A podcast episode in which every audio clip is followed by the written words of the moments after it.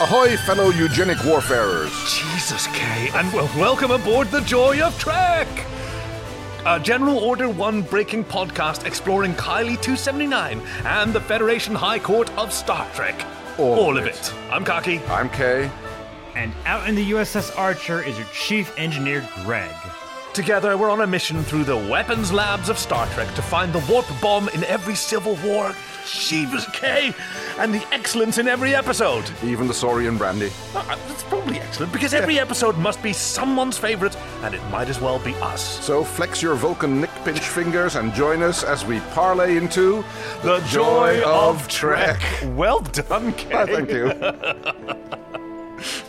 Uh, we are doing episode one, season one of. Strange New Worlds. Yes, titled we are Strange New Worlds. Yes, Uh, this is the second episode to share its title with a series, following Whoa. the Next Generation Lower Decks, Star Trek Lower Decks, Oh, oh, okay. Uh, and this is the uh, fifth uh, Star Trek product to take their title from the opening narration of Star Trek: The Original Series.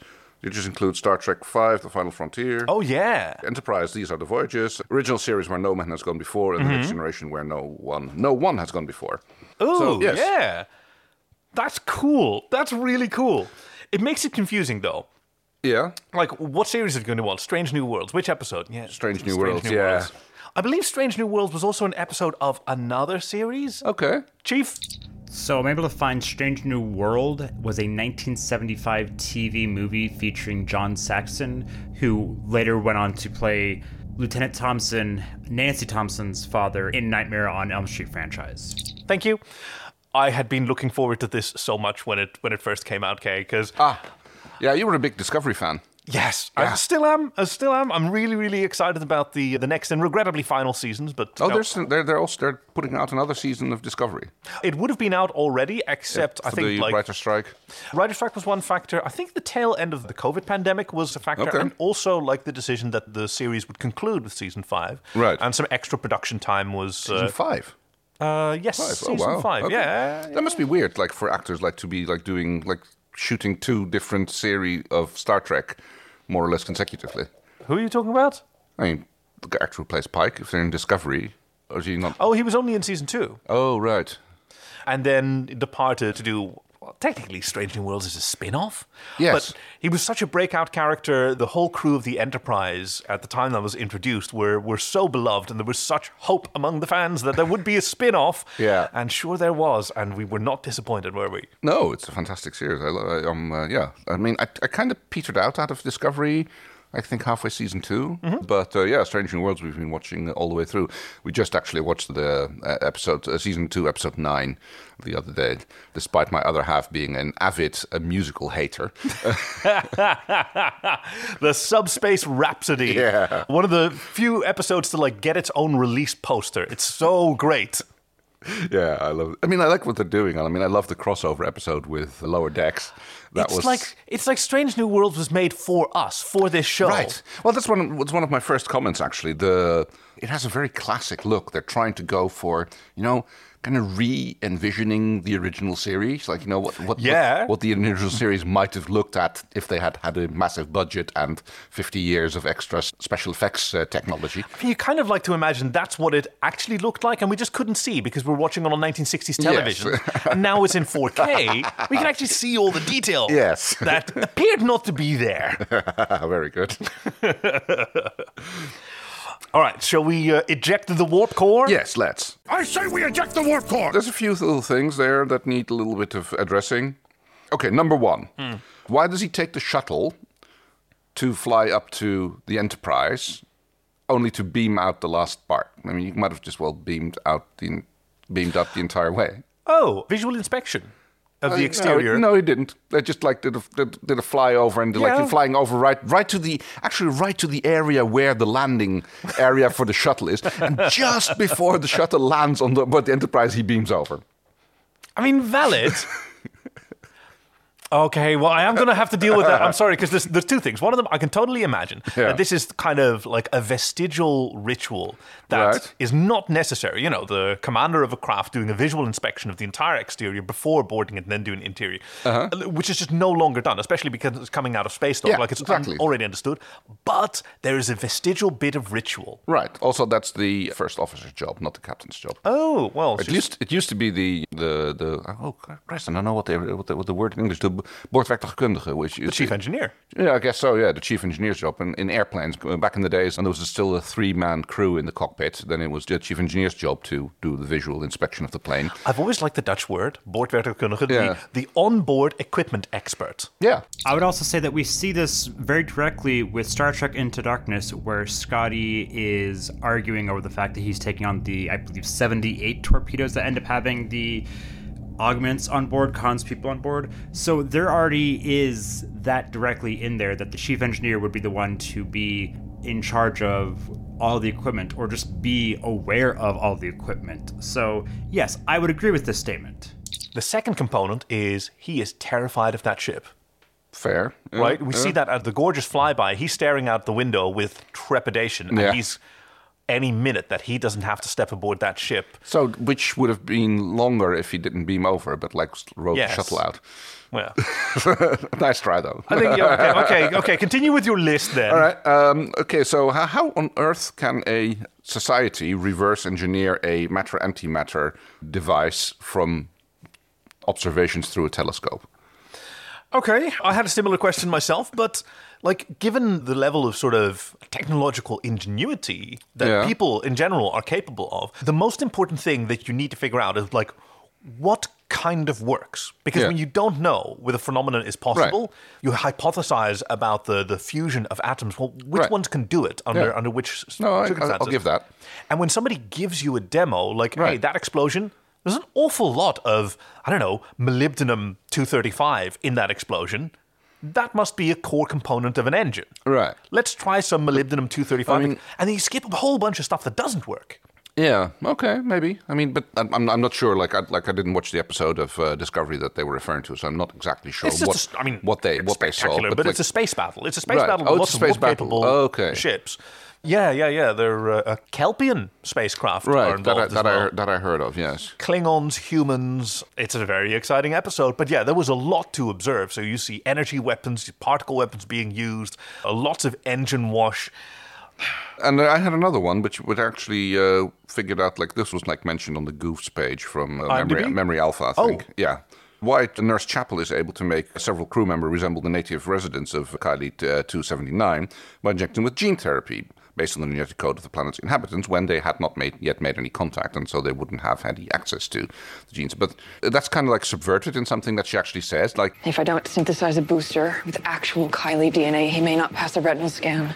No, I'm not going to accept that because there has been a mission to Kylie already. Like the, uh, the Right. USS Archer is in orbit. They, Yeah. they would have done genetic Right. sampling. I don't know. You just but do they have that? I mean, they hadn't beam been a pint of sewage water out. They and hadn't been on the. gross uh, as co- it is. Also, also another point. uh, To, speaking of the Archer, Archer is a decent-sized ship, right? We're s- yeah, yes. I mean, Like it, it it's looks got like two the, warp nacelles, and it's not a Um, shuttle.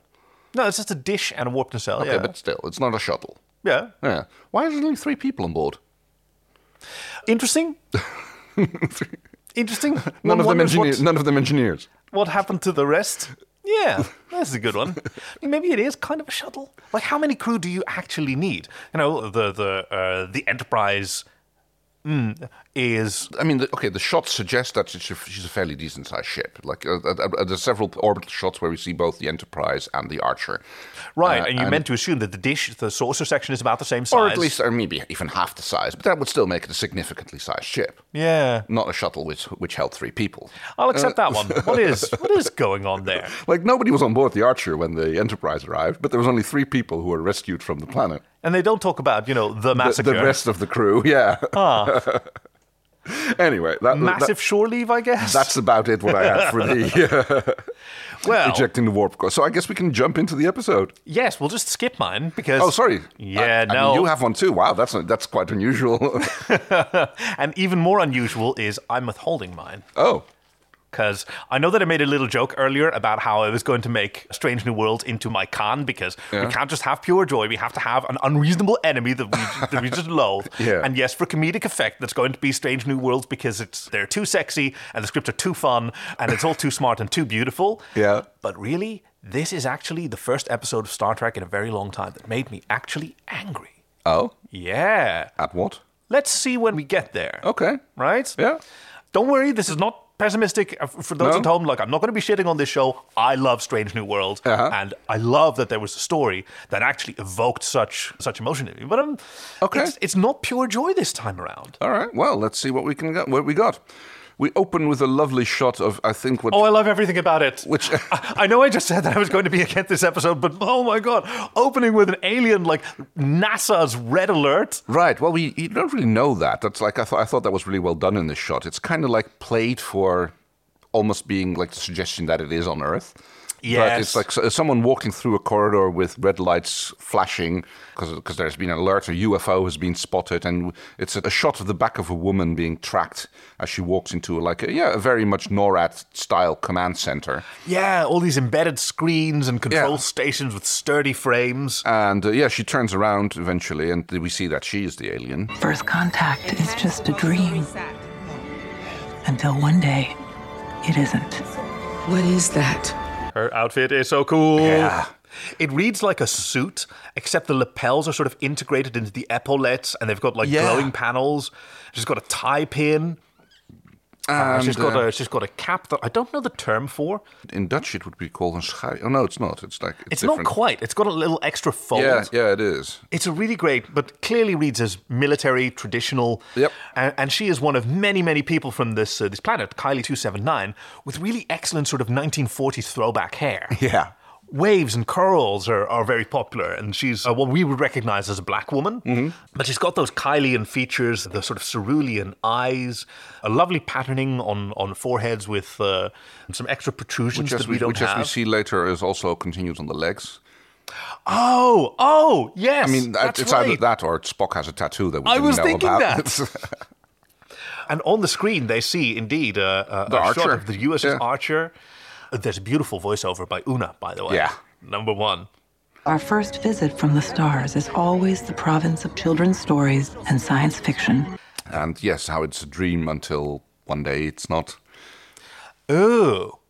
Already kind of foreshadowing one of the other thematic elements that, like, death seems impossible and unimaginable. Right, yes, very until much so. it isn't. Una again and Pike, of course. Which uh, Yeah. Oh, Which both have that element going through their storyline. Okay, in this episode is so good. It's going to be so Yes. heartbreaking when I get to the point where I actually tear it apart. Right, yes. Uh, next shot, however, we, we are now watching uh, Yellowstone, except Except it heckin' whimdy. at Heck and Wimney, and there's some big wind turbines standing there. I'm just like, why would they have wind turbines when you have, you know, antimatter? But like, it's probably still cheaper or con- more convenient to like put some wind turbines here and there in areas where you don't want to have. They wood. might just be 200 years old. They might be monumental Oh. windmills, right? Being Fair. historically Yeah, preserved. well, possible, quite well so. Right? This is the, the 20th Also, like, there's not, there's not a lot of people like like windmills that size. They produce quite a few bit of power. I don't know if they're, like how many people are living in that area there. Well, by the time you've got a subatomic toaster, you're going to need some juice. Okay, fair.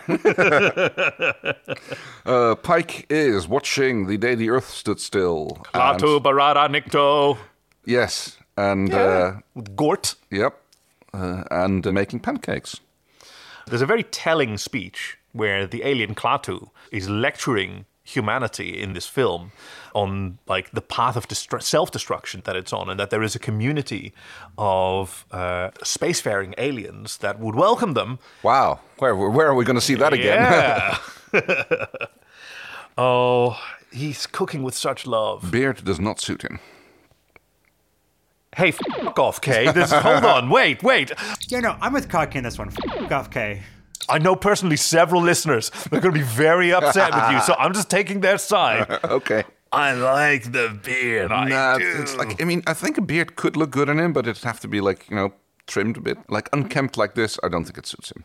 I wouldn't call it unkempt. Like it's a it's a particular style. He just likes to feel Okay. it.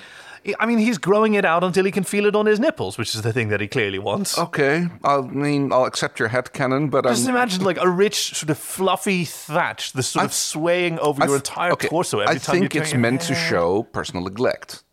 But you know, this might be. like, I think that's Nah, what Ah, I they're- think that's really fair. I think that's what they're going for. Yeah, because we, we find him in what we realize is a, a state of depression, state of Yeah. denial.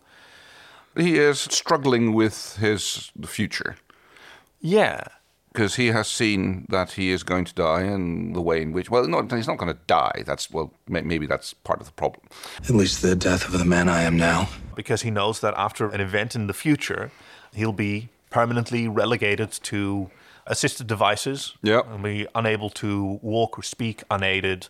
And there will be a great deal of pain and, and disability in his future, which, yeah, we can Yep. understand is a, a terrifying prospect. and I Which- think you're completely right because he's, he's ignoring it. Yeah, he's kind of like trying to not face it, and it's like it's not working because he keeps seeing visions of himself in his reflection uh, throughout the episode until he comes to terms with it later on. But I love that in actually the crossover episode with uh, Lower Decks. Yeah. when- what's his face, uh, the, the main character from Lower Decks, Boimler. Well, yes, Bradward Boimler. who's, who's like he, he lets slip that Pike's birthday is a national holiday uh, in, in the future, and like what? wait, wait, what? And like, and Pike just looks at me and like, yeah, I know. Like I, I, I know why. It's like I know why. like Bournemouth's like terrified that he's like giving away future information, and just Pike just looks at him like, no, I know why. And it's uh, like That was amazing. so he gets a bunch of opportunities to like confront and talk about it because Captain Battelle, Mm-hmm. who is there's not really a label for their relationship, I don't think. I guess they're trying it out. They're dating, maybe. yeah, I guess that's a that's a fair way I mean, to it, say it, it. it comes back later in the series. Like it's like I wouldn't say it's on again, off again, but it's like you know, two starship captains don't have a lot of opportunity to see each other because Yeah. usually one or the other is on a mission. As, as she actually says, like they talk about like where she's going and like I'll be back in a month and I would like to see you. But I really hope you're not. You got better places to be. Because I- yeah, I, because hope I- you're because I gallivanting. hope yes, I hope you've gotten out of this funk that you're in, and that you're off on presumably the Enterprise. It's a really healthy form of of relationship. Yeah. because they're they're they're sexual, they're romantic, they're intimate, they're fully focused on one another while they're there. They're deeply enjoying each other's company. But beyond that, like when we move away from each other, we just accept that, Yeah. seize the opportunities we can. when we get the opportunities, yes. Although this it, it does lead to a little bit of strain in the relationship later on in the series, you know. Hey, it's like- spoilers. she offers him opportunities to talk about it. She encourages him, which Yeah. he ignores. The communicator goes, which he lets goes to voicemail Phone's ringing again. Yep. again. Like it's like, aren't you going to answer this? Like maybe, and it's like, oh, it stopped. What do you know? I don't have to answer it. It's like- but it's implied that it's been happening. Yep. Because a little bit later, he is out riding his horse. Oh, He's and- riding hard. Um, Yes. He's getting some exercise in. Good for a and, horse, uh, I'm sure. I guess, yeah. But uh, it's interrupted by a shuttle flown by Captain Hearth. Sorry, General Hearth, I believe his name's. All due respect, Admiral, what the hell do you want? Oh, I don't know where you got that from. Oh, He it's, is, it's a uh, trivia. I got it from the trivia. No, this page. is Uh, Admiral Robert April. April, that was it. Like I didn't see. yes. Oh, I, okay, I just yeah. got the name wrong. Sorry. Canonically, Robert April was the previous commander of the Enterprise. Uh-huh. And in this case, like it's implied that Pike served as his first officer. Yeah. So she's been in service, the Enterprise, for a while. I mean, she was being retrofitted, uh, re- refitted basically at this point. I mean, Oh, this is the right. 1071, no bloody A, B, C, or D, if I'm not mistaken. Yes, it is. It is, uh, I think, officially the second Enterprise in Starfleet, the first being the NX-01 during the Star Trek Enterprise era. But yes, indeed, no refit has been done yet. Oh, that shuttle sounds so cool. It sounds so cool as it uh, swoops by and lands. And it's doing the sort of Rambo thing. is April. he is, isn't he? Yeah. I Very need good. you back in the saddle, he says to. The guy who just got off his horse. And Pike keeps rejecting him. We both agreed that I'd have until Enterprise left Space Dock before deciding But whether then we or not- lost contact with her ship. And you can see how he's even like he's cuddling his horse, almost for I, like. I thought he was hiding behind it. Yeah, a little he's bit, Like, right? He's, he's kind of like he's, he's kind of like keeping the horse's head between him and the admiral. He's, Yeah. he's, kind of like seeking comfort with it, but he's like, yeah. To me, it felt like he was kind of like shielding himself. Like he's like, Yeah. And he says, like, hey, you spooked my horse. I don't think that that horse is worried about spaceship landing. That's a Starfleet captain's horse. no. What is it with Starfleet captains and horse riding? Huh. Yeah. Kirk, Yeah. Picard, Pica- yeah. Pike. I mean, oh, Janeway is able to identify like specifically horse manure by scent. Hmm. And she go, that's manure, horse manure. Yeah. So yeah, there is there is kind There of a is thing. some. They, they se- they seem to have this thing going. It might just be the writers. Chief Engineer Greg here. Feels worth pointing out that Kirk is from Davenport, Iowa, and Janeway is from Bloomington, Indiana. Having lived in the Midwest for quite a number of years, you kind of start to recognize, yeah, that's manure. And if you've been around horses a decent amount, you know what horse manure smells like as well. So it may be far into the century, but horseshit still smells like horseshit. But yeah, he basically orders him. I'm not sure what this has to do with. Here's her last transmission. We haven't heard from her since. Person in trouble is Laana. La, la, um, Uh, the pronunciation is Laan, but this is Laan. actually Una. This is his number one. right. Yeah, I keep getting confused which one's which. Laan is an intriguing character because when she Yes. was introduced, her full name is Laan Noonien Singh. Yes, which leads back to a tradition of Gene Roddenberry trying to naming people Nu- uh, Singh. uh, Or Noonien, nu- Noonien. Noonien's- well, or, or variations thereupon. It's Like it, Yeah. it, it keeps coming back in various things, which is apparently due to someone he travelled with or served with or something, and he was I trying believe it to. was like an Indian Air Force. Right. uh, yes, and he tried to like pilot. hope to put his name in as the various characters in the hopes that they would like see that, hear that, and like get back, get back in touch with him. Yeah, Because after they served together, yeah, in they, lo- uh, they lost they lost think of the uh, they Korean lost War? Uh, contact. Yeah, which is like Noonien kind of- Sung, yeah. the creator of, of data and lore. Yep, that's another one that's been famous for that. But he doesn't have a choice between, basically between he- this order Basically, and he gets ordered in. Yeah, it's like, yeah, you're coming back. Like it's an order. Like I was gonna try, I was gonna try it nicely and give you the opportunity to volunteer, but no, it's an order. I'm pulling Enterprise out of space dock. She's still on scheduled maintenance. She can skip the redundant systems checks. I want her crewed up and ready to fly by 1800. Now we get a second intro. As I was like, Oh yeah, actually, yeah, because the show starts with like a I know it as an ident, you know, Yeah. a little sort of motion graphic to indicate Yeah. where we are. Hey, Chief, is this the first use of the sort of Star Trek franchise ident? Because it, it's the same one that we now see. We see it in Picard, we see it in Lower Decks, and, and all oh, of that. okay, I didn't know that. But every time it's a different spaceship. Yeah. Right now it's the Enterprise. So the ident is something that Lower Decks has with the Cerritos flying and forming the Starfleet Delta, and then Strange New Worlds has with the Enterprise flying and forming the Delta. I looked at season three and four of Discovery, and they don't seem to have that. I imagine with the fifth and final season coming up, they will be having that ident as well. But right now, it's just CBS Studios presents, and then goes into previously on. Come out of these gorgeous opening credits with some fantastic music and the drumming and the cymbal crashes. It's so much fun. It really reminded me of the animated series, you Mm, know, opening theme that we watched last week. I mean, they, they, they- they've got so much to draw from nowadays that you can make it sound a little bit like everything they want to. And like, I mean, to me, it sounded more like yeah, the original series that they tried to like get it close to, but not quite the Yeah. original series tune. is Isn't it wonderful to hear like a theme tune that's very close to, but legally distinct from music that you really enjoy? And Thank that's you, Fo- thank you, Fox Moore. Thank you, Fox and Moore. There are so many references in that. Oh my God. We have by now, I'm sure, been linking to the full version of that. Like, you've got to check that out and just see how much is in there. Like, I heard the Voyager timpani, I heard the, the Star Trek Picard cellos, references to Enterprising Young Men by Michael Giacchino. Like, it doesn't stop. Such a nerd. Hi, Fox. Thank you. So, end of credits, and we cut to to Paul and.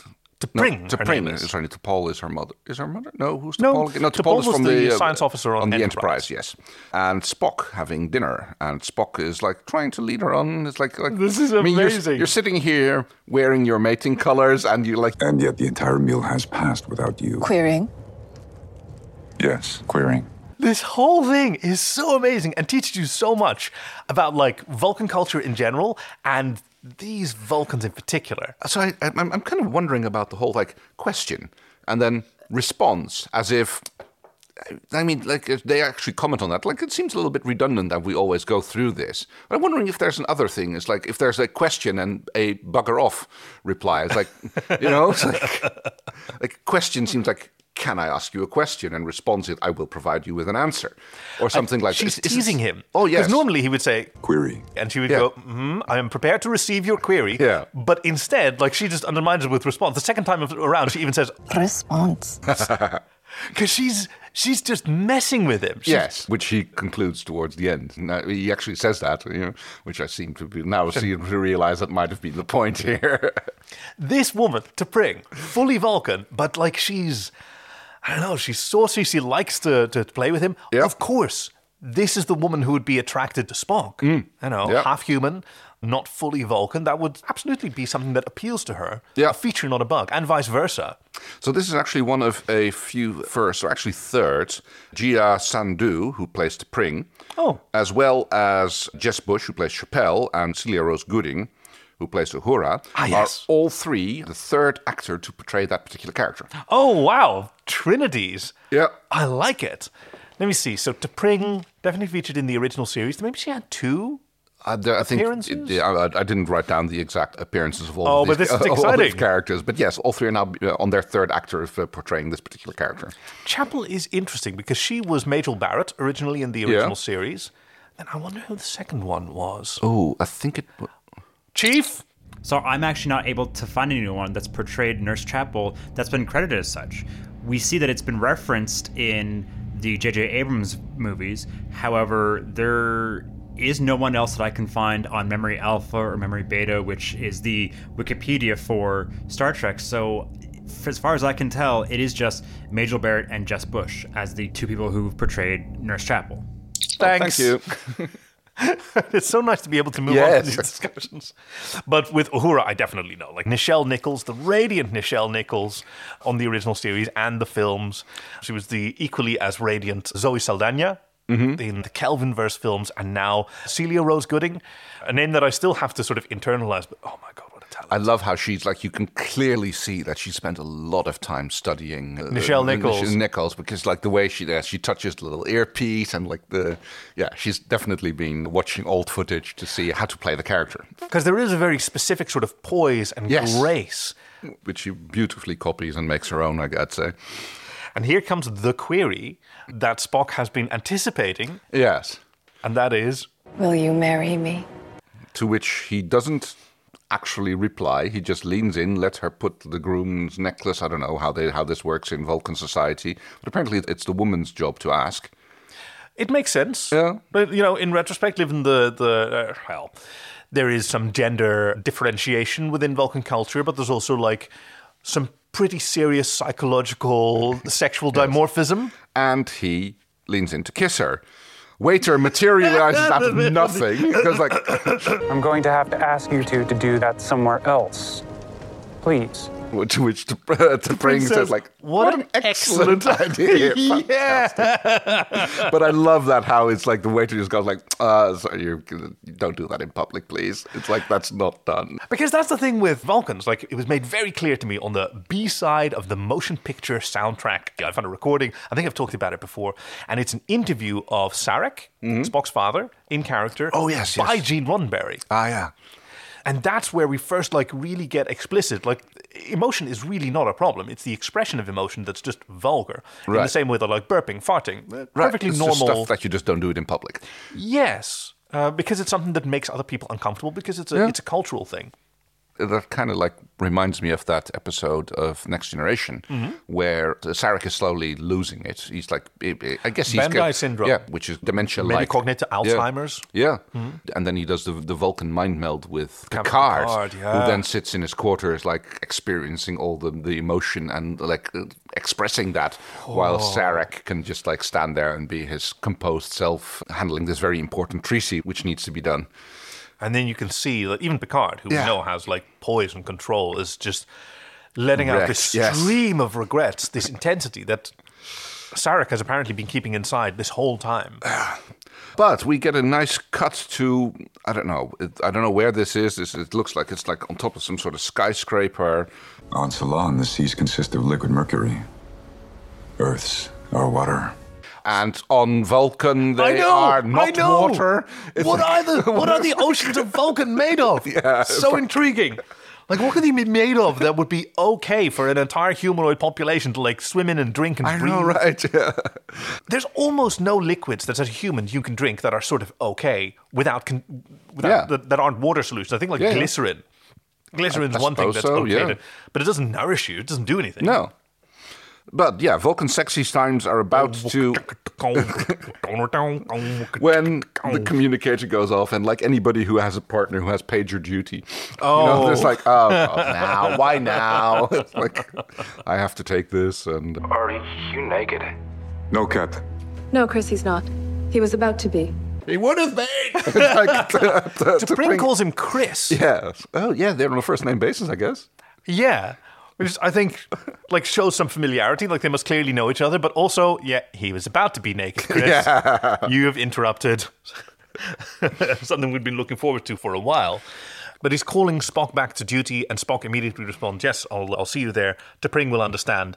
And, And she she's says, like, "Don't make a habit out of that." like, uh, That should have been a query. Yeah. Since we're talking about that. Spock and Pike are ha- reacquainting themselves with each other. A little bit of business talk, really, about the ship. Yeah. How there's a crew rotation. Personal rotation was in process. A few officers will have to bill it after the mission. That includes the chief engineer and Lieutenant Kirk, whom I know you requested. And then Pike says, Yeah, but I actually asked how you are. Yes. and Spock immediately, like, and openly responds, You know, he misses his sister. Yeah. He can't talk about her existence with anybody else. Her very existence is classified. I mean, that, that this comes back later in the series. Like, uh, that it, this is an issue, and I guess it becomes so much of an issue that that's how we work her out of the wh- why she was never mentioned in any of the previous uh, See that? uh, series. that- and I, so- I don't fully like. Spock has a proud history Yes. of not mentioning his relatives until they're plot relevant, and then Yes. raising his eyebrows and how about that? You know, we were here to meet the Vulcan ambassador, and there he is. Also, hi, Dad. Yeah. Wait, he's your Wait. dad? Yeah, he totally is. You have a brother? Hmm. Funny that. Like lots of people have brothers. Technically, I have a half brother. Yeah, but you never talked about him. Oh, funny like that. all the other six thousand family members that I have that I Yeah. don't mention because I just like keeping them little secrets. We come on board the bridge, which I noticed that the entire primary bridge crew is female, which is probably a conscious decision. But like, there's a few people on the fridges, but other than Spock and Pike, I don't know if this was like a conscious decision of the writers to. I don't know, to but do in a, this. in a purely, you know, if it's an egalitarian system, Oh, you expect absolutely. that kind of Yeah, clustering no, to happen. I mean, you had the same thing. It's like I think it was a question that was asked of one of the chief justices. What's her name? Uh, Oh, Ginsburg. notorious Ginsburg, RBG. yes, that's the Yeah. one. Yes. It's like when do you think that there's an, e- enough women on the Supreme Court? It's like, well, I guess when there's nine.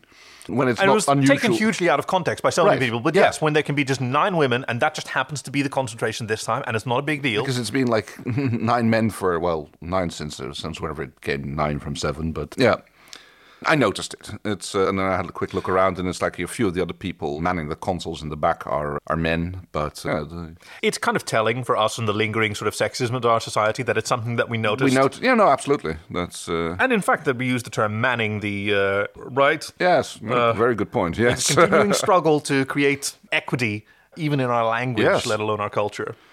We get the sort of all hands speech We're a little early out of the gate, so I hope we didn't catch anybody with your hair wet or your pants down. Which is kind of doer. It's really grim because he finishes with Nobody dies. This mission will not be anybody's last day. yeah wait what and everyone's Every- like wait was that an option like was that Were we gonna- planning someone to Yeah. die? This, this is not usually how we go into these missions. We get some beautiful shots of like the oh the engineering room. Yeah, it's so big and reflective. So that's a whole like LED wall set. uh, volume i believe or is that Uh, they're not I calling don't- that anymore No, I think the brand name is Stagecraft. But Okay.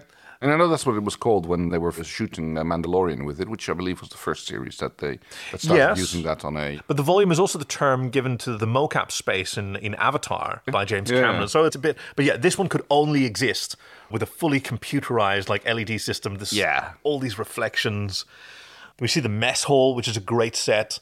The warp streaks through the windows. We see so many of the crew, a very diverse, a healthy, fit crew, like the, the kind of Starfleet we imagine that these are. All of them overachievers. Oh my God, yes. And the, the pints and pints of workahol being pumped into the atmosphere.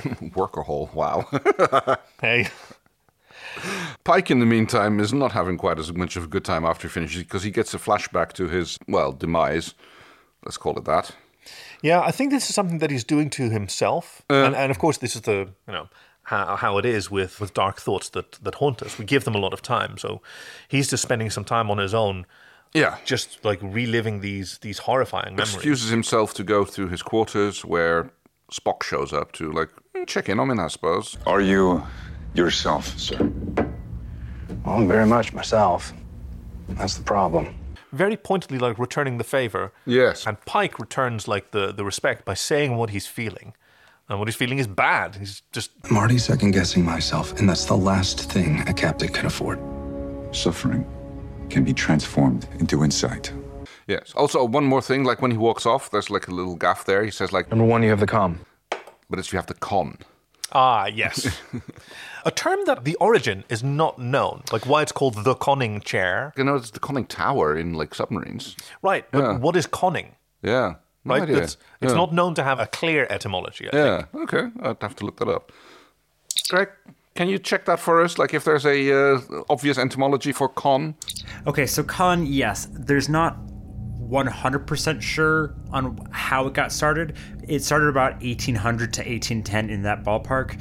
So it is believed to be a variant of con from Middle English, condun, condien from Norman from Anglo-Norman conduire from Latin conduco. So it does seem appear to be ber- derived from that, and it does kind of track with Latin and, and French, which is derived from Latin, yada yada. There's not a clear, concise etymology for where that comes from, but it's believed to be from Middle English. think. Okay, one of two responses either, oh, that's surprising, I didn't know And there like, was one, oh, or um, see, there wasn't Yeah, one, no, was you're- there? You're totally cor- right.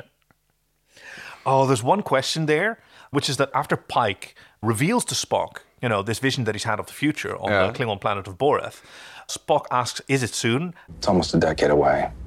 Is that soon?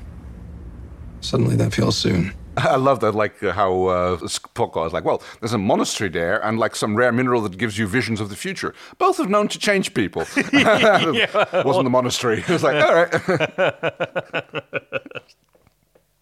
And he says, very wisely, suffering can be transformed into insight. Now, I don't know if that's necessarily something that he already knows from experience or something that's part of his, his education, because he's a very young Vulcan still. Yeah.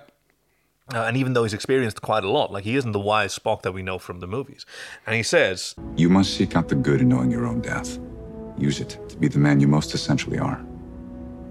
Who's that, Spock? The captain. because Pike is questioning himself, which he actually says is like the worst thing that can happen to a captain, like you second guessing himself. Because I know that that's going to happen. Like, I mean, he, ki- he kind of has plot armor until that point in time if like the future is immutable. Yeah, good point. That's, he he kind of knows that he has plot armor because, like, if the f- future prediction thing is known to be always be correct and true, and nothing can be changed. yeah, he can't die. Yeah. Unkillable. It did make me too cautious, not cautious enough. Right. But they make it to the planet uh, where they find the Archer empty. Yes, they get a ping from the archer on the night side, and on the day side, they get a visual. That is quick. Mm, No, they, he's just like, oh yeah, fly around. Yeah, you got a good point. Yeah. There's a little bit of like it's too quiet here. Like we mu- we should put up the shields, which is no Ortegas is the helmsman. Uh, Yes, this is Laan, Laan, that's the one. who is the temporary number one, first which officer, Kirk yes. was a little bit surprised about. Oh, Pike. Sorry, Pike. Yes. Thank you. But so we have, on the one hand, Spock is advising, like, there's no reason for concern. And Laan identifies that, no, there are red flags and we should raise shields. Pike goes with Laan, and it's a good thing, too. Because moments later they launch three plasma torpedoes, I believe the word is. Plasma torpedoes.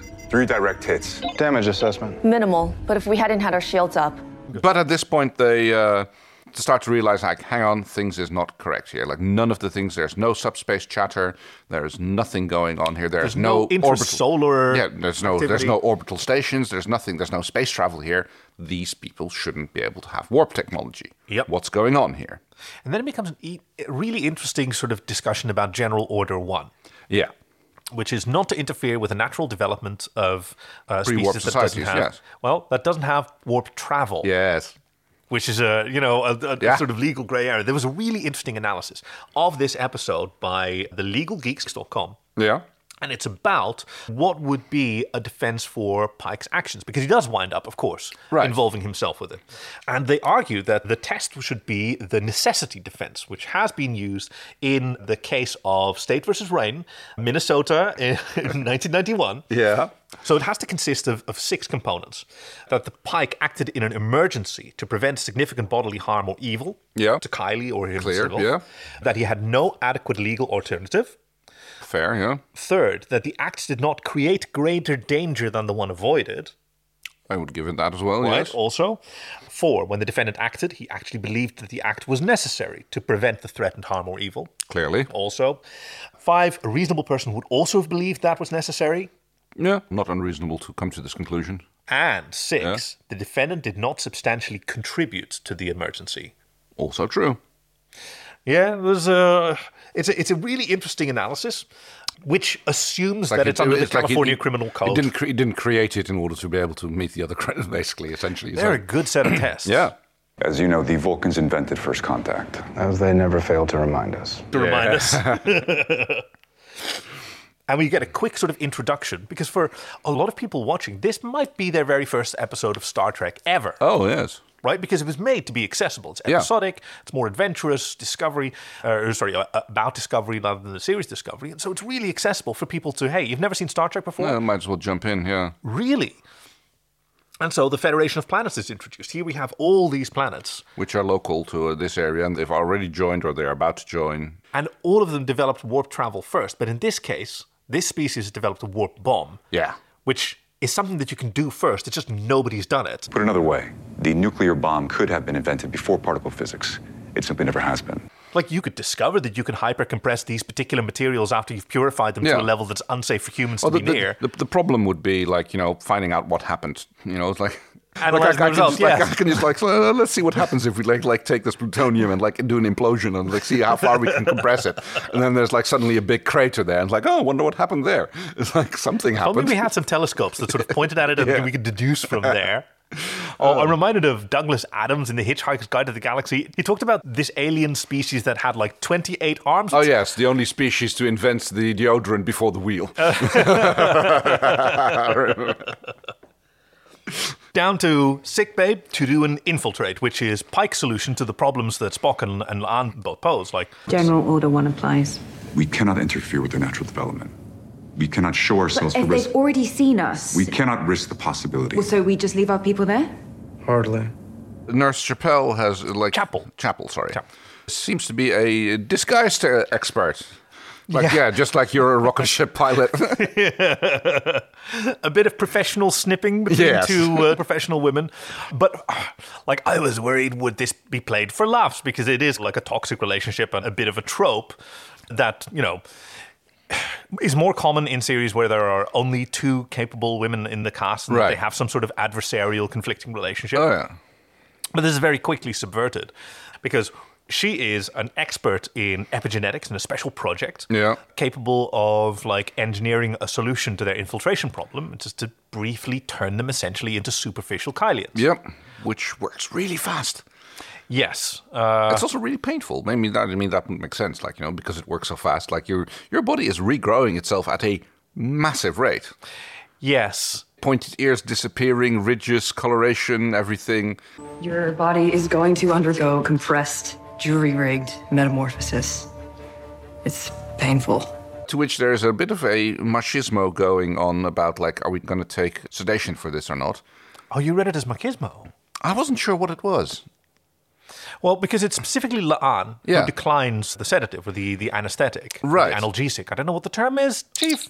So, the main difference between analgesia and anesthesia is that an analgesic is a pain free state without loss of consciousness, whereas anesthetics is a state achieved where there is a loss of touch, pain, and temperature sensations with or without the loss of consciousness. So, anesthesia is associated with some degrees of analgesia, but not vice versa. Basically, the difference is if you're going under, then that's anesthetic. If you're not going under, then that's analgesics. Thank you. But so it's specifically she doesn't want to have her like awareness impaired, Right. Which is maybe like it might be machismo. She is a security officer. But her exact wording is what confuses me. Because Are you giving me a direct order to allow sedation during this procedure, Captain?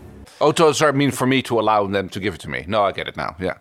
Oh, you thought that it was for all of them? No, no. I mean, it's like spec- uh, uh, Yeah, yeah, uh, for no, a moment it there, I was- thought it was specific. Like, are you giving me an order that gives me permission to have sedation? Was is how I interpret it, as if that she had something that would like, as if there Oh, right. was some some sort of cultural thing that like so, doesn't doesn't allow her to be sedated for proceed for. uh, Oh, like, you know? interesting. Like, yeah, But it's- ambiguity in the English language. Right, there. yeah, that's- But no, like she's not being ordered to permit herself to be sedated, Yeah, no, I get it. Yes. and that's when Chapel immediately goes Hang in there, sister. because what you're in for is no fun. I mean, She- don't know why she wants to put herself through this. No, I mean, this is but part she's of- tough because she s- sits and weathers it out, and Spock later has a lot more problem with it. We, s- we, we can see like how much pain she is suffering through. And then Yeah. again, Spock's system is different, uh, so it might hit him even worse. yeah, that's as also we possible. know, because like it's not going to work as long on Spock because his Vulcan human genetics. So we learned that the transporter can do some things that we've never seen it before. Yeah, before, which is so cool. Maybe he's like he's from the Brino school of uh, transporter uh, engineer. Oh, this is Chief Kyle, a character name recycled from the original series, now played Yeah. by an Asian American actor, presumably American. I don't know about that part, but oh god, I like Chief Kyle so much, and he's got a, a really hot variant of the uniform. Oh, Um, with the almost lapel-like. Yeah, he's got black sleeves. Yeah. So there's a whole bunch of variations of this this uniform that I really really enjoy. Some of them have like black paneling on the side, and they Mhm. have like a looser opening. It seems to be like a, some personal variations that you can Well, it's choose only from. upper sleeve. the- His upper arms, his, fo- his forearms are red. Oh, I As see. you can see when he s- pushes the sliders. But it's got black epaulettes where everybody else are like they're uh, Yeah. and they've got these this cool feature on the sleeves. I've heard it called raglan sleeves. I'm not entirely sure if that's correct. Yeah. But like their epaulettes have a different texture, and then the outer half of the sleeves has a slightly different texture as Oh, well. okay.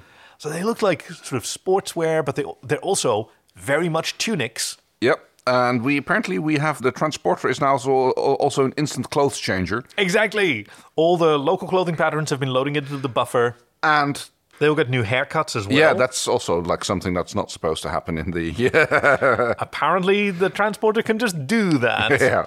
Because like Laan has a, a pretty like probably labor intensive hairstyle that she Yeah. wears these tight patterned braids that Yeah. must be incredibly difficult to do solo. And now she's got these loose sort of 1940s. Very similar hairstyle to the, what the the prime minister or the president later has. Oh, I see. Yeah. So it's like probably just like yeah, patterned on something they've seen as a local style. And Uh, Spock asked the question that launched a million jeeves. Captain, where are my pants? and scrolls down to, and I swear I thought it was like a dope leg tattoo on his calf. Right, but I, I think it's just like you know The, the natural same- patterning of the Kylians. yes. Yeah. Because he's apparently the only one in shorts. Like there's like of of desperately I was trying to look for like what what is everybody else wearing, but when we get waist up shots, really, they quickly subdue two scientists who come walking out of the building, which is heavily shielded, and they send them over to the Enterprise. Yes. I like that Laan went to the captain. Captain, permission to act fast. Brandon. Yeah. Right? Not explaining because I need to act fast. Yeah, Right? And he gives her permission, and then she, oh, oh, I, je, je suis fatigué. I am so I'm suddenly tired. Please she come feigns over here. pain and grab my medication. Get his and- neck, get his neck. What? Get his neck, get his neck, his neck. Get his neck. Oh, oh. Yeah. Spock jumps into action. He neck pinches them uh, into unconsciousness. Because she thinks that these people have access to that building because they just came out of it that they Right. can use to get back in. Yeah, Nurse Cha- what was it Chapel? Chapel, right? Yes, manages to use the DNA of one of them to help boost Spock's disguise, which is already starting to wear off. This whole scene. I know that we're trying to Yeah. like speed through it a little Yeah, bit, because but it's it's really no. I know, I know. It's just going to be a We're long already run. an hour, hour ten in. it's, it's just going to be a long one. There's no other way. It's the first time I'm watching Strange New World. Yeah, no, true. But this is a, a just such a fantastic sort of comedy of error situations where they've got them sedated on two biobeds. They scan the one, oh, not this one. Scan the other one. Oh, we're in luck. Until the first one wakes up again. Yeah. They sedate him, and then the one that they need Runs wakes off. up and runs off. yes. And runs into eventually like the elevator where Uhura is already there, and she just doesn't miss a beat. Immediately knows what's going on, and she says, Hi. Apparently, she's been listening to the local communication traffic. 'cause She like just like starts. What do people like to talk about? Sports ball. Like the game tag ball on your planet, the back tack makes all the decisions. You know tag ball. And it just relaxes him. He's like, he has, Yes! he just like Because this is what Uhura does make connections. Yeah. and just effortlessly because yes of course she's the, the, the chief communications officer she's read the complete debrief about the cultural aspects of kylie which the captain and spock apparently have not because they're taken by surprise by the news broadcast of a centuries old conflict that they're just d- discerning now Yes, which is like kind of left in the dark what it is, but it's like a seditious faction. there's where a I'm just governing like, faction and a seditious faction yeah Right, which I'm saying, like, if this has like been going on for centuries, so like some people might call this like different countries at this point. Yes. You know? yes we're getting It's like- closer to my warp cord breach All right. Yeah. I mean, well, we, we, we- is it like the monoculture planet again, which has a seditious fraction? I'm not telling. Okay, sure. yeah, there's a little bit of chapel running through the corridors, bumping into people. Eventually, seeing him disappear into the turbo lift where Uhura is, she rushes back to sick bay. Uh, where it's like Can we fire up the emergency medical transporter? Yes. And as Uhuru and uh, our uh, unnamed uh, Kylian walk out the uh, bridge, she just She like beams she in and just gets- takes him. She just stabs him with the. Uh, and they have what they need to deliver an emergency eye solve that is beamed onto Spock's corneas as he's going through the scanner. Yeah, amazing. Look, transporters can't do that. Well, I, I kind of Make it do it. I mean, that's like literally what you said. It's like that's what Brian Ode has to do. It's like, uh, like they're not made, meant to do this. Well, make them do it anyway. It's- Yes. now that they're inside the shielded building, they can actually get readings on where their crew are, and they're down, like way down. So into the elevator they go, where there's space alien Muzak. Yes, and uh, one of the aliens watches like Spock's ears. She's a grow flirty back. one. Yeah. She first goes, yeah, she puts the smile on, hmm, fresh meat. And then, oh, what's going on? That's Oh, this is us. like, Pike's like, ah, this is our floor. Like, out. Spock, your ears. I'm aware. The pain is quite remarkable. wow. And they open a cell where they find, oh, on the cell, the walls are marked with yeah, no, Kylian like graffiti. There was lots of scribbling on there. I'm not entirely sure why they would like ha- like have a cell complex in a research facility like this, but I'm sure the Pentagon has holding cells. oh yeah, Right? Good point. Yeah, no, good and it point. also probably has like an R&D lab and it has somewhere. twice as many bathrooms as it needs Why was that again? because it was built during segregation times. That's right. That's just so awesome. It also has the world's most dangerous hot dog stand. Oh, why is it so dangerous? Oh, um, so during the Cold War era, the Soviet spy planes would occasionally like get footage of the Pentagon, and they noticed that there was an unusual concentration of high-ranking and low-ranking personnel at Yeah. this specific building in the middle of the sort of Pentagon Yeah. uh, open atrium, and that that must therefore be like a place where communications are dispensed, or like orders are given, or security clearances But are no, that revised. was where the hot dog was This standing. is the hot dog stand where people got their lunch. where we find the worst for wear, number one, Una Chin Riley. Yep. It's quite a look. Really? How about thank you for saving me? Somehow, I figured you might.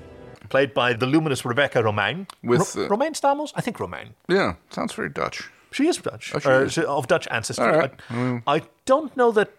She supposedly has spoken it on a, on a clip that I wasn't able to access, ironically, from the Netherlands. Hey, Chief Engineer Greg, just want to chime in. It's not Stamos. She divorced John Stamos uh, some years back. I'm also just a big fan of Rebecca Roman because she was in X Men movies when I was growing up. She was Mystique. So I'm also just so happy that she gets to do more where she, one, gets to wear her clothes, two, isn't like in head to toe makeup, and three, when it's her doing something, it's actually her and not like the actors that she's pretending to be as her characters. So I'm just so happy for Rebecca here. She's great and I love her in this so, so, so much. She's fantastic.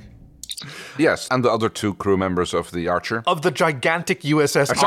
actually That, they have received medical attention because he's got a, Well, an he's arm got- in a sling. Yes, he got a shot wound apparently. Uh, but it's like a proper sling. Like it's not Yeah. something that they had to uh, uh, improvised. she is definitely not quite entirely mobile because he has to be assisted by Pike.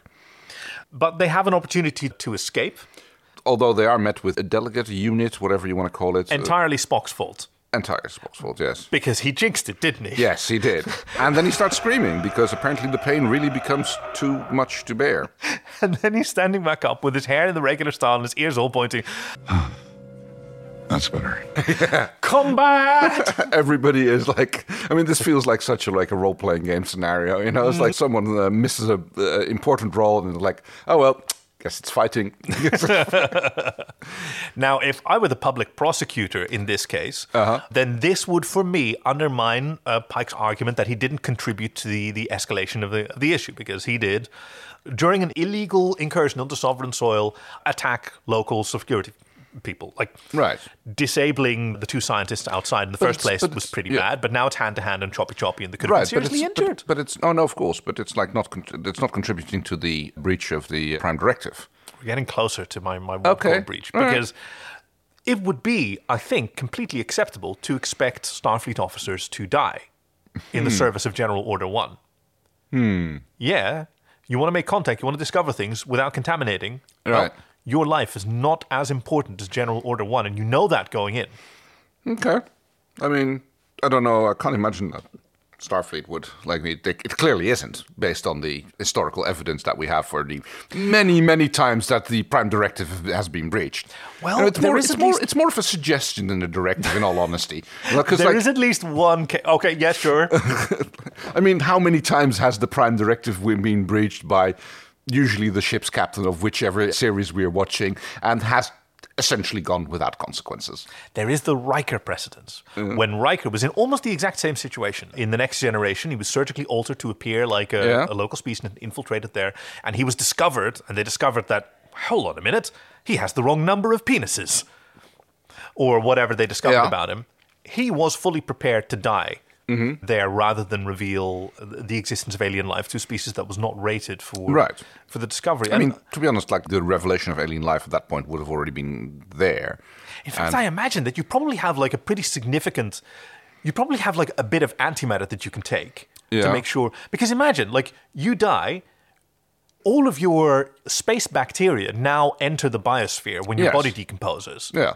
Right? Against which they. I mean, that's what, like, presumably you transport down and the biofilters take care of that. How are you going to digest food if you don't have them? Yeah. Right? Yeah. I mean, they obviously do scans with- to make it compatible with the local biosphere. Otherwise, that's a problem. That's impressive. I mean, that clearly it works. Otherwise, like, you can't, No, but you what I can't, you mean can't is- take a poo on an alien planet without. Yeah. Yeah. Yeah. Like, I'm, I'm thinking about uh, Journeyman, a short lived time travel TV show with Kevin McKidd in 2007, uh, which, which featured him sort of quantum leaping back and forth through through time. And at one point, like, he gets a gunshot in the future and then he zaps back in time to the 1970s and is taken to the hospital, where they're amazed that, okay, this infection is progressing. Like, we're giving him every antibiotic we have and it's doing nothing. Yeah. Because, yeah, 1970s antibiotics Yeah. wouldn't stand a chance against modern pathogens. They subdue the local workforce and they're in the elevator up to the, the surface. Yes, and this is where we hear how they ac- acquired the uh, warp technology. Yes. Which initially, number one, doesn't want to talk about because none of the other crew members here were. were uh, yeah, uh, are cleared for this inf- bit of information. Yeah. I mean, even Captain Patel in the beginning, who has deeper clearance than Pike has, no, you can't know about this. Yeah. We gave it to them, Captain. We're less than one light year out from zero point, Zero point. where we and the crew of Discovery opened up a wormhole to the future. And so Una reveals way more than is necessary because all she needed to tell was about this space battle. But she said, yes, before we opened a wormhole to the future so that the super AI could be sent to. Yes. what the hell? It was completely irrelevant. There was just a space battle. Yeah. Not a secret thing. Leave that. Good point. And then Pike, he does the sort of captain thing where he leans against the wall and goes, oh, the weight of responsibility. Yes, sees himself in his burnt, irradiated state. and he makes the decision because it is a decision. He interprets this this situation. Hey, this crisis here is not a naturally occurring crisis that we have to like. We are responsible for it. We, we always were, and we're responsible for the consequences. So we, it is necessary to do something. Yeah. that necessity defense. And what he decides to do sends most of the crew back, except for Spock. I love this shot. This like this is like this this is finally a, a massive gripe which I've always had with Star Trek is Yeah? finally addressed properly here. It's like I knew 'cause it it's, it's, it's usually when it's like there's a, a group of people s- standing there like four to beam up and somehow the transporter officer knows exactly which four people are supposed to go for the plot and which one they're supposed to say. But here specifically says Four to beam up. Leave the captain and the science officer behind. Like she actually Yeah. explicitly says which four need Exactly. who needs to be mapped. So yes, finally, finally, finally, finally, someone. because they don't know that Chief Kyle is an ancestor of O'Brien, whose Right. protocol is to always like invade the privacy of everyone who goes down because he's so bored. He's just listening in all the time, and we all just know that he does it. So Yeah. we just. and Anyway. now it's Kirk and Spock, and Spock goes, Is this wise? I am clearly alien. That's what I'm counting on. and out they step to a, a security detail who Yeah. immediately point their weapons. Whoop! No, at the pointy ears. Yeah. And Take he's me like- to your leader. I love it. It's like fantastic.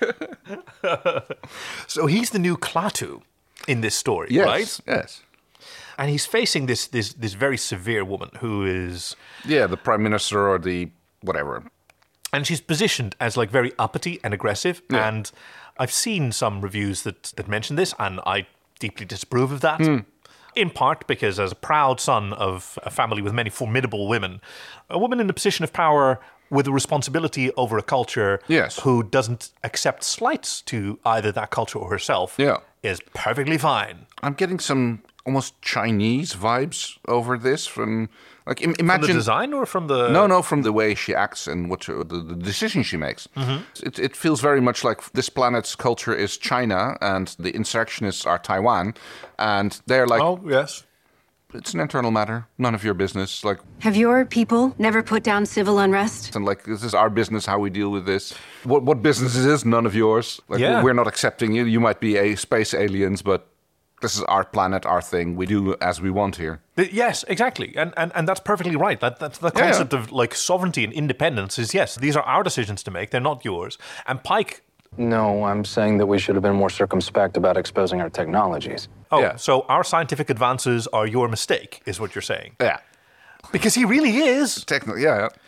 And and she also doesn't want to hear like his sort of platitudes seem Hmm. to her to be naive. You know, no, you have to negotiate, debate, and she asks, Tell me, are there groups who refuse to negotiate with you?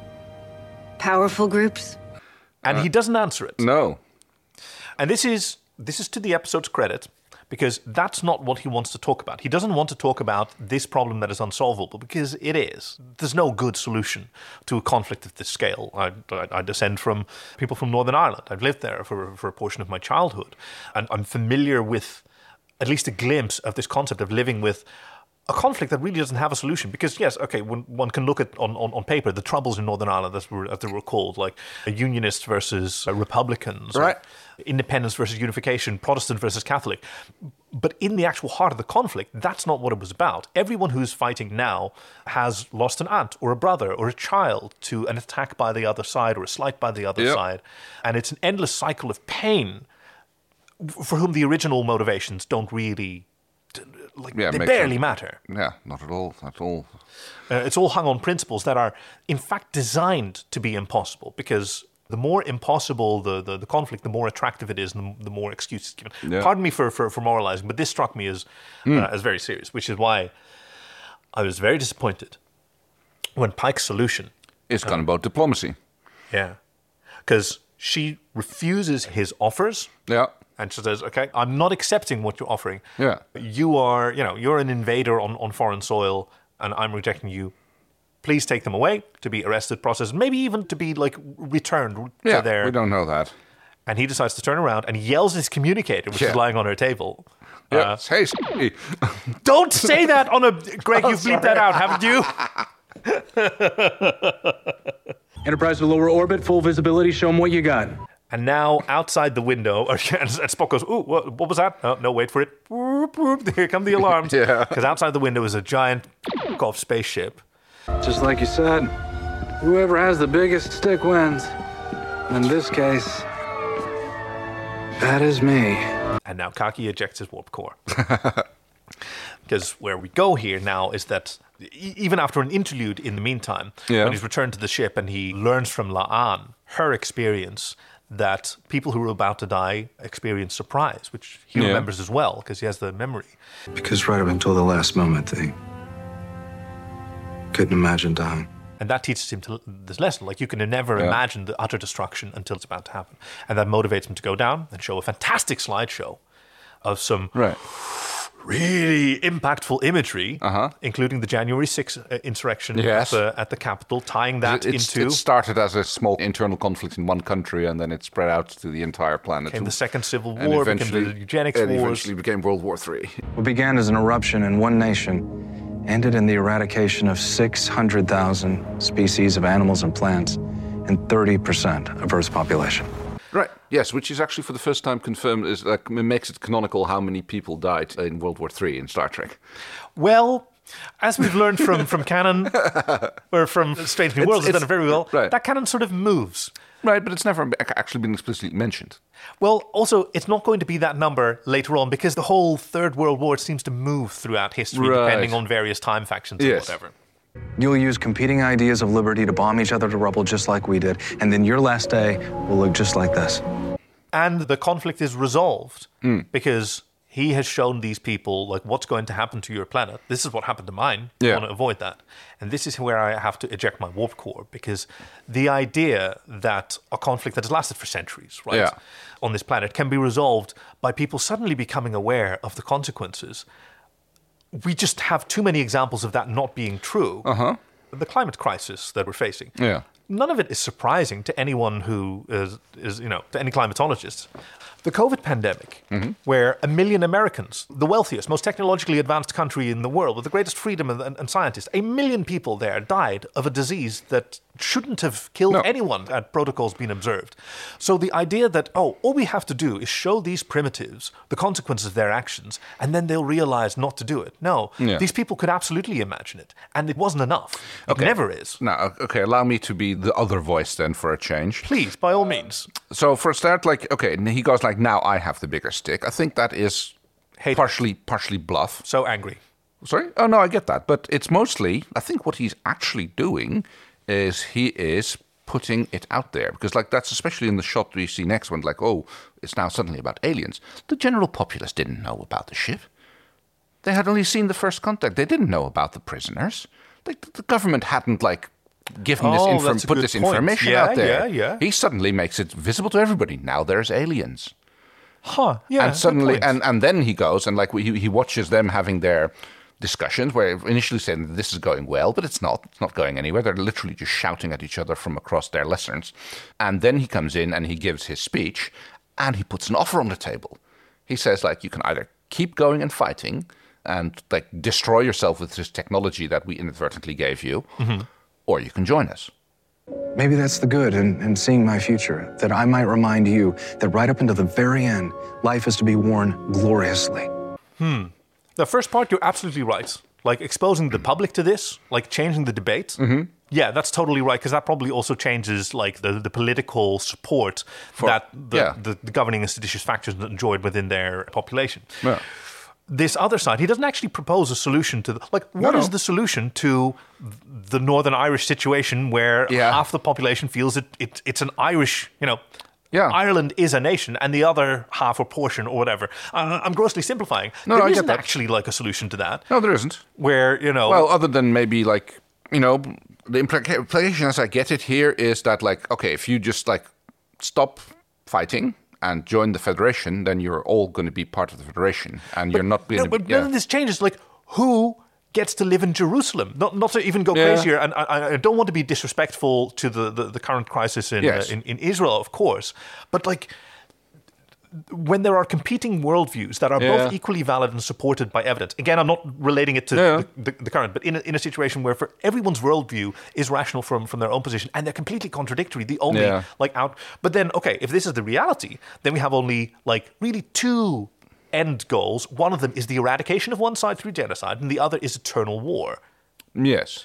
So there is no solution to this. There is only compromise, and compromise is incredibly difficult and terrible and, and, and painful. Right. Yes, and and if I, I mean the only solution is compromise until compromise becomes normal, and then that is Again, this is what yeah. happened in Northern Ireland. The Yeah, yeah. the, the Which- Good Friday Accord, which was unfortunately upset a little bit by Brexit. A little bit is is generous. yeah. But there again, like Brexit is also such an example of a crisis whose consequences were very clearly visible. Yes. So I, I, I remain upset. Yeah. This, is, this is the anger where I come from because we see here like the finest crew in Starfleet, or, you know, one of the finest crews in Starfleet, who should stand for justice, truth, and, and exploration. And they're in this planet where there's a centuries old conflict that they discovered yesterday. And he's now, Pike has decided, I'm going to solve this, not through humility or sacrifice. No. But through an act of technological and cultural supremacy. Hmm.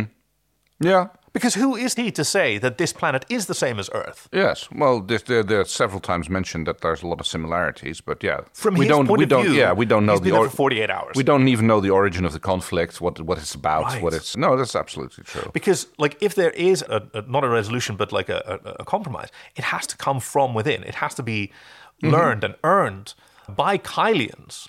Uh, Because to do otherwise, like, that's just uh, like colonialist thinking. I am so, Right. Okay, I my mean, war and- core is dumped. And the implication is that from the shots we see, it's like we see classrooms where people draw uh, pictures of the Enterprise. We see what, what looks like a wedding ceremony or something where they're holding up a paper cutout of the Enterprise, like some religious ceremony study.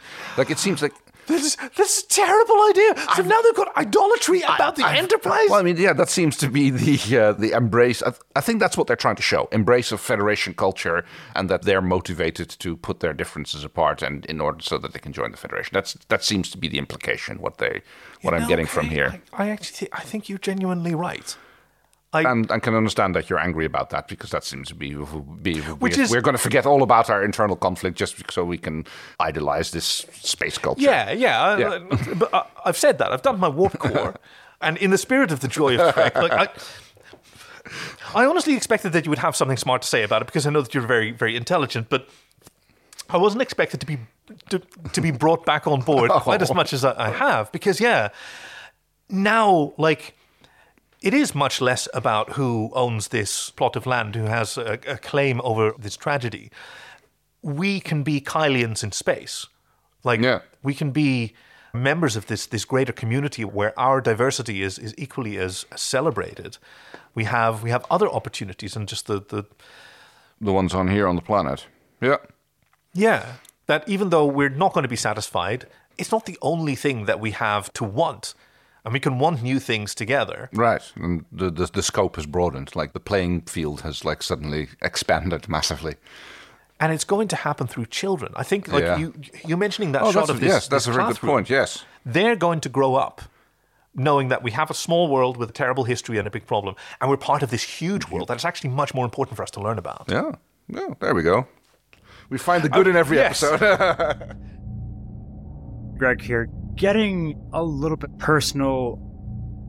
I watched this episode right after losing our dog very suddenly, and I was just in a dark, shitty place where all I wanted was just to, to sit down and just like watch something and just feel happy for a little and that's why I go to Star Trek to see some light and hope and love in the world for a little bit. So, Pike's speech here immediately won me over to the series and was a cathartic balm that I needed when I started watching this a few months ago. And I love how Pike ends his speech here because it does make you want to strive to be better and strive to improve the world for people to come. Go to war with each other. Or join our Federation of Planets. And reach for the stars. The choice is yours.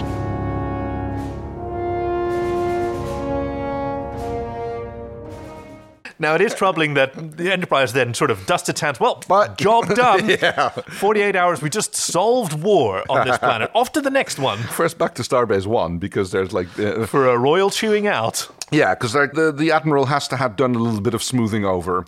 He's like had Yeah. to like read up on like his security clearances about the things that happened with Discovery. He actually had Uh, to go to whatever CNC is physically to get read into like yes. It's one of those things like we do not transmit this. You have to like be in a secure environment where this, this there is one data is copy kept, of yes. this book and this room that you can be in for and then you're allowed to read it and you're not allowed to and we're going to scan you atom by atom to see if any of it made it out exactly wow Since the Council can't acknowledge that the battle ever actually took place. It cannot acknowledge how the people of Kylie 279 acquired war. Council's not happy about it. The- it's not a breach of a prime directive.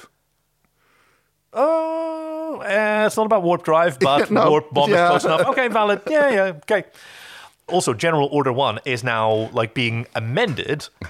They're doubling down, renaming it the Prime Directive. Well, that'll never stick. that'll never catch Ooh, that's such a prequel line, but also it's super cheesy, and I do love cheesy Yes. things. It's so great. And then we get a little bit between Laan and Pike. Yeah. I hear from your tone of voice that you were equally like as sort of surprised at this as I was. Yeah, what's going on here? Like, I, I, uh, This is I- a I- manufactured conflict. Right. Yeah. I should have told you that I knew number one because that was a surprise. You know, when they busted the Yeah, jailbreak. like, why is this a you know problem? each other? Yeah. Well, okay. Why? Why is it a problem? Lots of Oh. people know each other. Yeah, it's like yeah, but she was on the ship that found her when she was like had been released by the Gorn. She helped me find my way back home. She's the reason I joined Starfleet. Yeah, What's the big deal? Yeah. And, and Pike did exactly this when he walked into uh, sick bay and hugged Dr. Mbenga, whom also why haven't we mentioned Dr. Mbenga? He's Ah, amazing in this yes. in this episode. Where oh no, we Dr. Mbanga toured the Mojave with me, and I toured Kenya with him. Dr. Mbenga, one of the ancestors of the Fremen in 10,000 years. yes, Babs Olusan Mokun, fantastic actor with a rich gravelly voice. Doc, please dispense some wisdom. Okay. Never get the house dressing. the knife of Muad'Dib. He is the friend. Yeah. Follow the friend. Teaches in the ways of the desert in the Nevian film Dune. That's the first time that I became aware of him. I'd actually seen him before. He's a fantastic actor. I'd seen him in a few other things, but I never noticed him as much as, as there, and now here as well. Which is okay. So I when I And showed he- my husband this Yeah. uh, this episode, I was like, okay, so we have all these amazing people. We have Ortegas who who kicks ass. We have Chapel. Everybody looks so fit. One of these is like a a world championship level expert in Brazilian jiu jitsu. Which one do you think it is? And you're like, it's probably going to be Ortegas, isn't it? Like, nope, nope, not Ortegas. it's Dr. Mbengo. What the hell? He just sits Who there. turns out to be, like, spoilers, like the, the assassin, the death in the night kind Yeah. of guy who is like, We've all he's got got- a bit of a dark history there. I'm also not fully sure how to pronounce it because it's M Mbenga? apostrophe. Yeah. So, like, I'm used to reading a, an apostrophe As as a a glottal glottal stop, stop. yeah. So it would be like Mbenga. Yeah, But I hear Mbenga. it pronounced as Mbenga. Mbenga, yeah. Just like it's a voiced lead into the, to Yeah. the B. No idea. No, not entirely sure. But so this supposed conflict where Laan says, "Oh, I should have told you that I that I knew about it." Oh, Pax just mm, tell me now. Like they're they're bonding over. I don't understand why they had why this was necessary. But he decides to, like, despite this horrible, terrible slight, decides to offer a position as security officer on the uh, Enterprise. And he does the sort of captainy thing where I mean, she says like other people are challenging for me, and he sort of looks around for a metaphor. Where a metaphor? metaphor. Oh, right here. You know how those domes got up here? Yeah. And I genuinely love it. Uh-huh. But when the war was over and Earth had rebuilt, the forests were too large to bring home, so Starfleet built its first base around them. But we're all on board. The last of the crew are beaming aboard, including Yes. the mustachioed. The, the Kirk that was hinted at at the beginning of the episode. Oh, like because we know that Kirk, that James T, served we under gonna get him? served under Pike, but no, no, it's his brother. Yep. The, With a lovely moustache. the porn stash, the seventies porn tashed. Okay, I've known you a very long time. I know you've gone through a moustache I period know, yourself. but I'm not- It suited you very well. thank you. You wore it with longer hair than Samuel does. True. And we also very briefly see Hemmer Getting beamed aboard. beaming yes. aboard, the E Enar chief engineer. Yes. He buys it later, doesn't he? He does it, Yeah. unfortunately. A great loss because this is also like one of the first times that a person with a disability has been cast for a regular. Like he's, Okay. he's legally blind. He's not capital B blind. There, No. he has uh, Bad enough that it's like counts as legally blind. Yes. But yeah, what's our mission? We explore. We seek out new life and new civilizations. To go where no one has gone before, and kind of Uhura is like cool. Sorry. I love Uhura. I'm so Uhura because yes, Yeah. it is. In the words of Sylvia Tilly, it's so fucking cool. Yeah. ah, I. ah. I was expecting that you'd, you'd sort of tug me back from the brink. I, I really wasn't expecting to be brought back with such a fundamental realization that even though I don't support Pike's Decision, approach, Um, yeah. and- but I do now actually have hope that I didn't before for the people of Kylie. I, well, thank you. The God, oh, it's the joy in every episode. even when they have to like dig for it. And there's a lot of beach in this episode to be joyful about. So, do you have a missing scene? Oh, a deleted scene. Let me see. Ooh, I've got to think about it. I've got to think about it. Kay, you've got to buy me some time. All right. You have yours? Oh, I, I, I, I- oh, not, not okay, not well, on I top buy of you my- some time. Yes. All right. No, Oh. I thought I had one. I don't. Okay, back to you. okay. Oh, okay. Let's see. Like, Is there like? Uh, oh no, they would. They would already know that. Is it- Oh, the Kylians yeah. on board. Oh yeah, they what kinda get happened to glossed them? over. Yes. Like one of them has actually been running around and like talked about tag ball. So the deleted scene that I want is him being interviewed on Space Breitbart. Right. Yes. on a Kylian like splinter group. What, it- what does it look like? Yes. What happened to you? Like you were abducted by aliens and the real aliens. This Right. time, like W- the- were you probed? friend or foe. and he's just sitting there in tears and like, oh, I don't want to talk about it. but I've made these papier-mâché sort of replicas to sort of express what what it was like out where there. the probes where, where the probes went. so show me on this doll. right. I think mine would have to be like the newsroom when the moment the Enterprise makes itself visible and known. The newsroom which, which breaks out in panics, like, wait, is that a spaceship? It's like, oh, wait, we- we're we're What in the reporting- hell? What, what is going on? here? Scrap everything! It's, it's like this Independence Day uh, esque scene of the Yes. uh, of the Enterprise just like menacingly hanging over the Parliament building, and oh god, yes. And the number of people who must have like c- died from crushing as they were rushing into into security bunkers. oh, whoosh, yes, well, that's Okay, we had another concept, didn't we? Like to talk about like the people who are the the wilds. No, no, no. I want to talk about like some of the design on here. okay. because we see those protests that are happening and they have Yeah. like presumably like writing in a Kylian language on them, which I thought was really cool. Yeah, yeah. But I saw some production design sketches for like the, the costumes worn by people playing Kylian protesters. Yeah. And they have like photos of the prime minister woman with like glowing eyes or like blood coming out of her mouth, like printed on their actual jackets Oh, and wow. stuff. Like really, really cool. I guess that's like you, you, yeah, you print yourself your like protesting jacket, and then you go out and like. And it get made me beaten by think the of, like, cops in that. Maybe there were okay, so maybe there were Or maybe that's actually restrictions. defensemen. and Maybe you're Yes. not allowed to deface the uh, prime minister's face. So if you like wear the prime minister's face on your clothing, the cops can't beat you because then they would like be hitting That's the what I was- prime hitting the prime minister. That's what I was thinking. or like they're, for, they're forbidden from the imagery on their, you know, sticks and Placards, banner- yes. placards. Yeah. But yes, you can't like ban clothing. Oh yeah, that's, that's So- a cool idea.